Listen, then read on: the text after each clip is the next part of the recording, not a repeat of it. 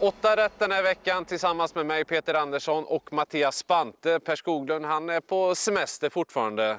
Eh, så att vi, vi rockar showen den här gången. Och du har bjudit hem mig kan man säga. Vart är vi någonstans? Ja, vi är hos min gode vän Oskar J. Anderssons gård i Sala då. Så jag tänkte du får ju komma hit när inte Per är he- hemma. Det var Ja. en bra idé. Jag har klätt mig lite varmare än vad du har gjort. Ja, men du har bergsåker också den här veckan. Just det. Så att vi, vi, eh, vi utgår från lite olika klimatzoner i tipsen också. Precis. Ska vi dra igång? Vi gör det. Jag börjar då. Bergsåker första avdelningen. Lång distans, eh, tre Eldorado. Eh, Var ute på det efter uppehåll senast och vann. Fick ett fint lopp och allting. Jag har ändå ingen jättekänsla för honom i det här loppet faktiskt. Eh, Jag tror mycket mer på 9 korrekt VF. Ah, mm. Han tog sin första seger i karriären senast. Det tog rätt många starter. Ja. Men jäklar vilka tuffa gäng han har varit ute i. Mm, och intrycket senast. eller hur? Han bara lämnar dem ju. Alltså jag tror Robert Berg är så där offensiv som bara Robert Berg kan vara. Och, och krossar dem tidigt och, och, och lämnar dem helt enkelt. Jag har superkänsla för korrekt VF. Så spik direkt alltså. jag tycker det är en spik. Spelar vi ihop då får vi börja med dubbelspik då. För jag tänkte spika avdelning två sen. Mhm, en vilken häst tar som det blev väldigt fel för senast. Två Strong Vacation. Just det. Som ju var väldigt betrodd och det mesta blev väl fel får vi säga. Ja, inlåst och sen en galopp. Ja, Bara glömma. men bra läge nu. Örjan upp den här gången. Rätt distans också får jag feeling av. Han har inte testat jättemycket på långdistans egentligen, men ändå testat i ett derbykval, mötte bland annat Crash då i Norge. Mm. Så tror att den kommer till ledningen och sen ser jag inte riktigt vem som ska slå honom utvändigt sen. Så att eh, vi börjar med dubbelspik då. Den här är väl stenklar. Ja, det borde vara bästa spiken. Härligt! Självförtroende på topp. Vi tar oss till tredje Ja. avdelningen. Eh, Det behöver man ha när man tar sig an kallblodslopp. ja, Det är inte det enklaste. Jag är inne på 12 Perso, säger man så? ja. Mm. Ja. Eh, Jag tror att det är klart bästa hästen i loppet. Han har spår 12. Då är det ju aldrig helt enkelt naturligtvis. Mm. Men han har vunnit hälften av sina 18 starter. Jag gillade verkligen vad han gjorde senast. Jag gillar Mats Djuse som kusk. Han har lite att brottas här med många hästar i vägen och sånt. Men, men stämmer det bara lite grann, då vinner han. Men sen har jag en regel. Jag kollar alltid, vem kör Ulf Olsson? Mm. Han kör sex Vässlemoen. Och då kollar jag hur har den gått då? Jo, jättetung resa senast. Höll bra. Får den en mycket bättre resa nu så skulle den kunna slå till. Den är inte så mycket spelad heller. Ah, skrällintressant alltså. Ja, Det är skrällopp sen avdelning fyra tycker jag. Jag gillar visserligen Nio Önas Power, men det känns som en favorit i faran då. Jag vet att Claes Sjöström sa för en tid sedan att den skulle få starta på här under vintern. Lite orutinerad häst, han behöver få rutinen att starta. Och den spurtade bra senast, men bakspår, kort distans. Det känns lite lurigt att lita på den som favorit. Jag är mer spänd på ett Current Leader och fyra Empty Read. Den där Current Leader har varit lite besviken på, men den var lite uppåt senast. Så eventuellt norskt huvudlag den här gången läste. Den har tävlat med öppet huvudlag. mm, innespår och kort distans också. Ja, så att eh, den borde få rätt så bra lopp. Sen den här Empty Read nummer fyra, den satt fast senast. Den mötte bättre hästar den gången. Så att jag tror lite mer på dem än Önas Power faktiskt. Men sen undrar jag om stallkamraten så Go for Many kan skrälla. Den spurtade bra senast. Det var också ett V86-lopp och den är ju betydligt mindre spelad då än Önas Power. Så att ett par streck av den i fyra, men glöm inte den där Go for Many. Här hittar man nog ingen spik va? Nej, det var lurigt. Grattis ni som klarade det. Det lät öppet. ja. Vi tar oss vidare till femte avdelningen. Här har vi eh, välkända hästnamn kan vi lugnt konstatera. 3 JH Mannerheim tycker jag är den självklara första hästen i loppet. Han brukar ju möta väldigt bra hästar. Han möter bra hästar nu också. Men det, det har gått ett tag sedan han vann lopp.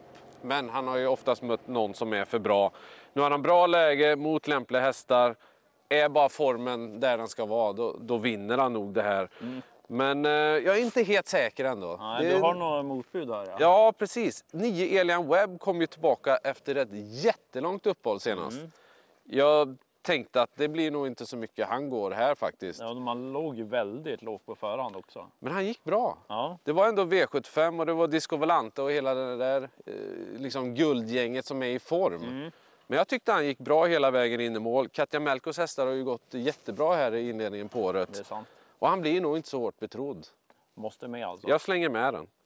Avdelning 6 sen, då blir det en till Claes Sjöström favorit som jag tycker ska ha varningstriangel och inte någon att lita på. Det är den här 6 Bank Blow. Fint intryck vid segern senast, men jag är inte så säker att det blir någon ledning den här gången. Jag kollar lite startsnabbhet i volt och den öppnar okej, men inte jättesnabb liksom. Så att undrar om inte Jörgen Westholm är sugen att ta spets istället.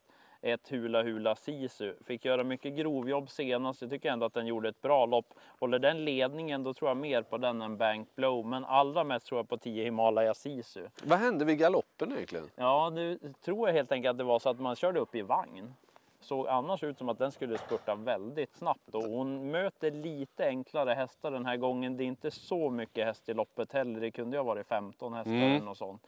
Men sitter hon bra till då är den väldigt bra. Så att de där två Sisu-hästarna 1 och 10, jag kommer nog låsa på de två så står jag över Bankblow just den här gången för jag tror inte att det blir ledningen. Ja, jag förstår. Så. Härligt, mm. så gör vi. När vi tar oss till den sjunde avdelningen också då, där Robert Berg blir jättefavorit som det ser ut då med sex Chestnut Boye. Mm. Som verkligen är stark. Men han är inte så himla snabb. Nej, nej. Och framförallt inte från början. Mm, lite vingelrisk därifrån. Ja, det var länge sedan han var på, på medeldistans och han är inte så snabb ut som sagt. Vingelrisken är där. Motståndsmässigt, det ser rätt så bra ut. Mm, det gör det. Han är favorit men lite för stor. Ja, jag hänger upp mig på förutsättningarna där. Ja. Jag kan se hur det blir lite för mycket fel inledningsvis. Och 10 Young King är inte någon sämre häst. Inte över mm. 2-1 i alla fall. Nej. Nu kommer han ut efter långt uppehåll. Det är alltid lite svårbedömt det där. Men han har gått bra efter uppehåll tidigare. Mm. Eh, och han är mycket snabbare än Chestnut Boye på, på en kort bit. Ja, förstår. Eh, ja, så att eh, den vill jag ha med. Och sen har jag jagat den här två Claude P. Hill. Aha. Så att jag du kan också. Du, du, ja. du har också gjort det? Ja. ja. Nu är det bra läge. Mats Djuse, den får smyga med. Jag blir ju tokig om den vinner och jag har hoppat av tåget. Så att, no, han vinner ju lopp i alla fall snart. Ja. Inte så hårt spelad eller? Det tror jag knappast. Nej. Många som har gett upp vet du. inte vi. Nej, inte vi. och avdelning 8 sen måste vi ha ett par streck i. Favorit blir fyra Klå. Jag tycker ändå att det är rätt att han blir favorit. Han har visat fin form, vann senast. Kim Eriksson lät väldigt nöjd i segerintervjun efteråt.